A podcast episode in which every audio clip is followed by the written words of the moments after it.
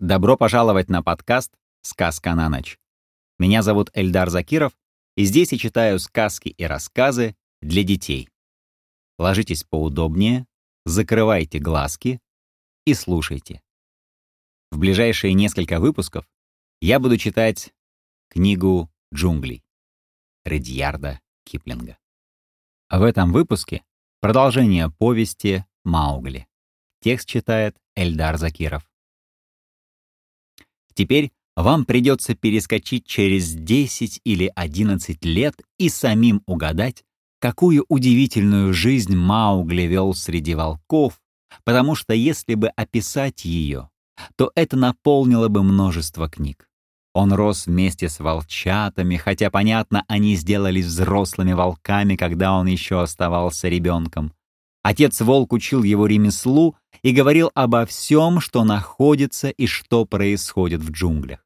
Наконец, каждый шелест в траве, каждое легкое дыхание жаркого ночного воздуха, каждое гуканье совы над его головой, легчайший скрип когтей летучей мыши, опустившейся на дерево, каждый плеск, прыгающий в крошечных озерках рыбы, все для мальчика стало так же важно и понятно, как конторская работа для дельца.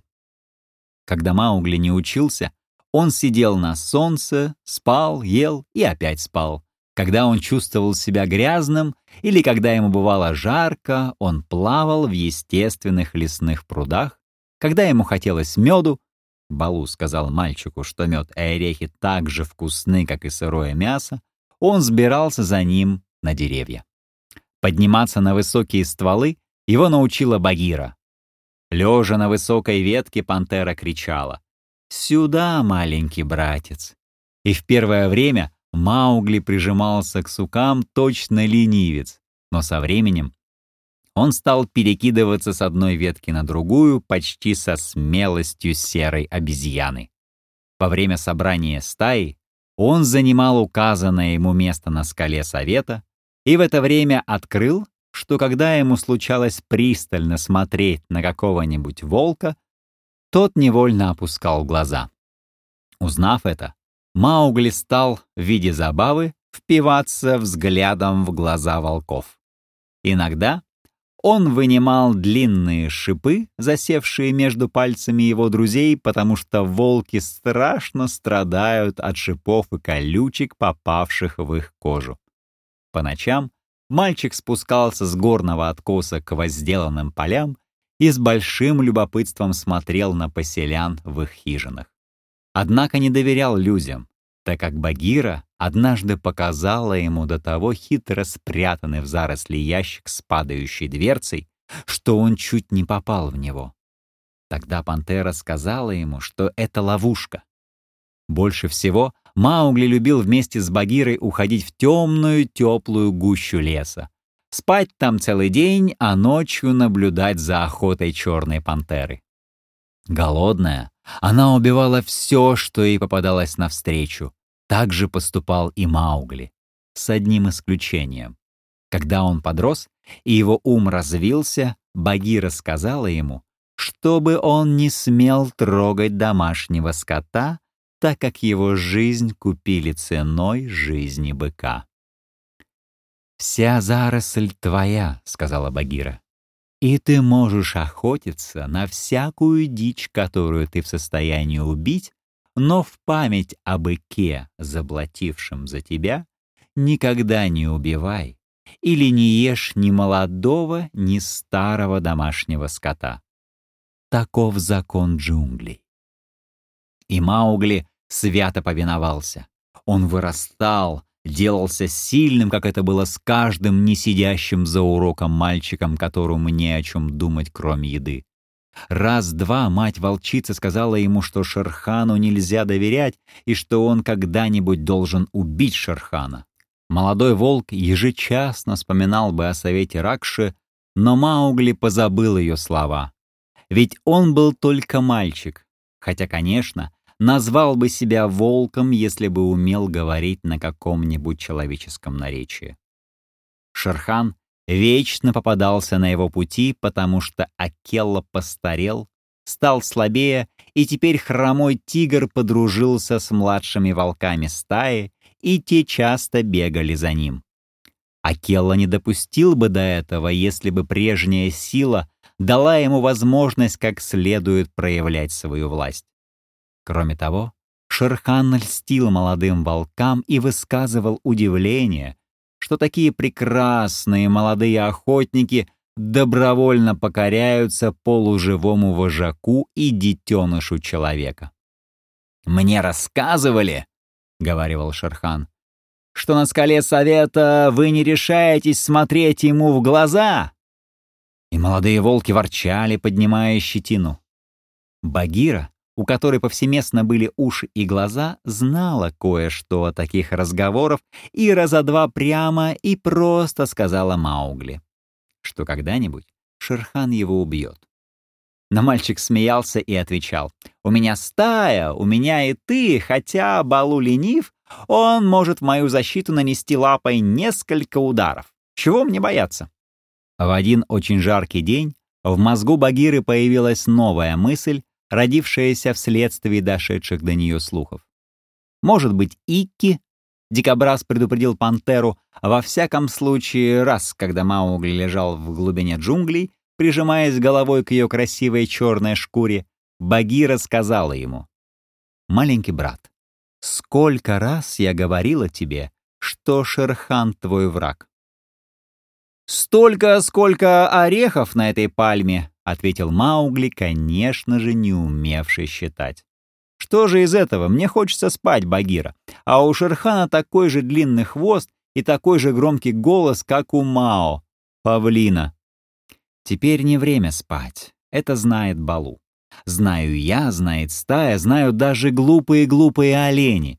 Табаки тоже говорил об этом тебе. «Хо-хо-хо», — ответил Маугли. «Недавно ко мне пришел табаки и стал грубо уверять меня, что я бесшерстный человеческий детеныш, не способный даже вырывать из земли дикие трюфели. А я схватил шакала за хвост, два раза качнул и ударил о пальму, чтобы научить его вежливости. И глупо сделал. Правда. Табаки любит мутить, однако он мог сказать тебе многое, близко касающееся тебя. Открой глаза, маленький брат. Шерхан не решается убить тебя в джунглях. Но помни, Акела очень стар. Вскоре наступит день, когда он окажется не в силах убить оленя, и тогда одинокий волк перестанет быть вожаком стаи. Многие из волков которые осматривали тебя, когда ты впервые был приведен в совет, тоже состарились. А молодежь верит Шерхану и думает, что человеческому детенышу не место среди нас. Скоро ты сделаешься взрослым человеком. «А разве человек не имеет права охотиться со своими братьями?» — спросил Маугли. «Я здесь родился, я повинуюсь закону джунглей, и в нашей стае не найдется ни одного волка, из лап которого я не вынимал бы за нос. Они, конечно, мои братья». Багира вытянулась во всю длину и прищурила глаза. «Маленький братец», — сказала она, — «пощупай рукой мою шею под нижней челюстью». Маугли протянул свою сильную темную руку и там, где исполинские мышцы скрывались под блестящей шерстью, как раз под подбородком пантеры нащупал маленькое бесшерстное пространство. Никто в джунглях не знает, что я, Багира, ношу на себе этот след. След ошейника. А между тем, маленький брат, я родилась среди людей. Среди людей умерла и моя мать в клетках королевского дворца в Удайпуре. Вот почему я заплатила за тебя совету, когда ты был маленьким голым детенышем. Да-да, я тоже родилась среди людей, а не в джунглях. Я сидела за железными брусьями, и меня кормили, просовывая между ними железную чашку. Наконец, раз ночью я почувствовала, что я, Багира, Пантера, а не людская игрушка. Одним ударом лапы сломала глупый замок и ушла. Благодаря моему знанию людских обычаях я в джунглях стала ужаснее Шерхана. Правда это?» «Да», — ответил Маугли, — «все в джунглях боятся Багиру. Все, кроме Маугли». «О ты, детеныш человека!» — очень вежливо промурлыкала пантера. «И как я вернулась в мои джунгли, так и ты, в конце концов, должен вернуться к людям. К людям, твоим братьям, если тебя раньше не убьют в совете». «Но за что же, за что могут меня убить?» — спросил Маугли. «Посмотри на меня», — сказала Багира. И Маугли взглянул ей прямо в глаза. Пантера выдержала только половину минуты, потом отвернулась. «Вот почему», — сказала она, шевеля своей лапой на листьях. «Даже я не могу смотреть тебе в глаза, хотя родилась среди людей и люблю тебя, маленький брат. Другие тебя ненавидят, потому что не могут выдержать твоего взгляда, потому что ты разумен, потому что ты вынимал колючки из их лап, потому что ты человек. «Я этого не знал», — мрачно проговорил Маугли, и его черные брови сдвинулись.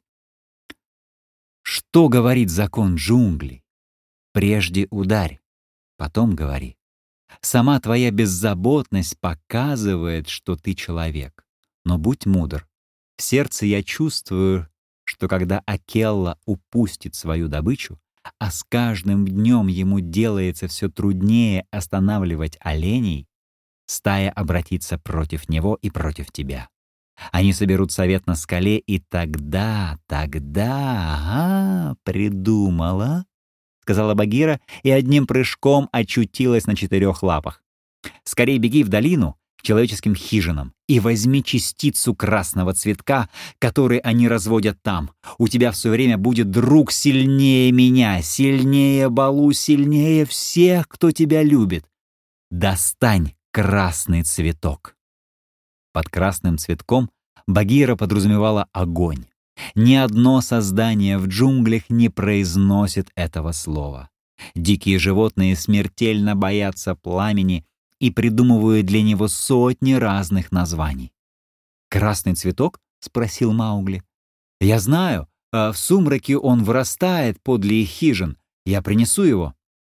«Это настоящая речь человеческого детеныша», — с гордостью сказала Багира. «Но помни, он растет в маленьких горшочках. Добудь один из них и всегда храни его на случай нужды». «Хорошо», — сказал Маугли. «Иду, но уверена ли ты, о моя Багира?» Он обнял рукой прекрасную шею пантеры и глубоко заглянул в ее большие глаза. «Уверена ли ты, что все это дело Шерхана?» «Клянусь, освободившим меня сломанным замком. Уверена, маленький брат». В таком случае клянусь купившим меня быком, что я отплачу за все Шерхану и, может быть, с избытком!» — крикнул Маугли и кинулся вперед. «Да, он человек. Это совершенно по-человечески», — сказала Багира, снова ложась. «О, Шерхан, в мире никогда не бывало такой неудачной охоты, как твоя охота на эту лягушку десять лет тому назад. Маугли пересекал лес. Он бежал быстро, в его груди горело сердце. Когда поднялся вечерний туман, он подошел к родной пещере, перевел дух и посмотрел вниз на деревню. Молодые волки ушли, но волчица-мать, лежавшая в глубине логовища, по дыханию мальчика угадала, что ее лягушонок чем-то взволнован. «Что тебя тревожит, сынок?» — спросила она. «Болтовня о Шерхане», — ответил он. «Сегодня ночью я иду охотиться среди вспаханных полей». Маугли нырнул в чащу и побежал к реке, протекавшей в глубине долины. Тут он остановился, услышав охотничий вой своей стаи. Крик преследуемого сампхура и его фырканье. Очевидно, он остановился, собираясь отбиваться. Тотчас же послышался злобный, полный горечи вой молодых волков. «Акелла! Акелла! Одинокий волк! Покажи свою силу! Место вожаку стаи! Бросайся!» Вероятно, одинокий волк прыгнул и промахнулся. Маугли услышал лязг его зубов и короткий лай, вырвавшийся у него из горла. когда оленя прокинул его передней ногой. Маугли не стал ждать больше, а побежал. И по мере того, как он углублялся в возделанные поля, где жили люди, позади него вой затихал. Багира сказала правду, задыхаясь, подумал Маугли и угнездился в кормушке для скота близ окна одной хижины. Завтра наступит важный день для Акеллы и для меня. Прижимаясь лицом к окну и глядя на пламя очага, мальчик увидел, как жена хозяина дома поднялась и стала в темноте бросать в огонь какие-то черные кусочки. Когда же пришло утро, и дымка тумана побелела и сделалась холодной, маленький ребенок взял сплетенную из веток чашку, внутри вымазанную глиной, наполнил ее тлеющими угольями, прикрыл своим одеялом и вышел с нею из хижины, направляясь к коровам в загоне. «И все?» — прошептал Маугли. «Если это может сделать детеныш, нечего бояться». Он обогнул угол дома, встретил мальчика, вырвал у него из рук чашку и скрылся в тумане, а мальчик громко кричал и плакал от ужаса. «Они очень похожи на меня», — сказал Маугли, раздувая угли, как при нем это делала женщина. «Эта вещь умрет, если я не покормлю ее», и он подбавил сухих веток и коры в красные угли. На половине горного склона Маугли встретил Багиру. Капли утренней росы сверкали на ее черной шерсти, как лунные камни. «Акелла промахнулся», — сказала пантера. «Его убили бы в эту ночь, но им нужен также ты. Тебя искали на горе. Я был среди вспаханных земель. Я готов. Смотри. Маугли поднял чашку. Хорошо. Слушай. Я видела, что люди опускают в эту красную вещь сухие ветки, и тогда на них расцветает красный цветок. Тебе не страшно? Нет, чего бояться. Теперь я помню, если это не сон, как раньше, чем я сделался волком, я лежал подле красного цветка и мне было так тепло и приятно. Продолжение повести «Маугли» слушайте в следующем выпуске подкаста «Сказка на ночь».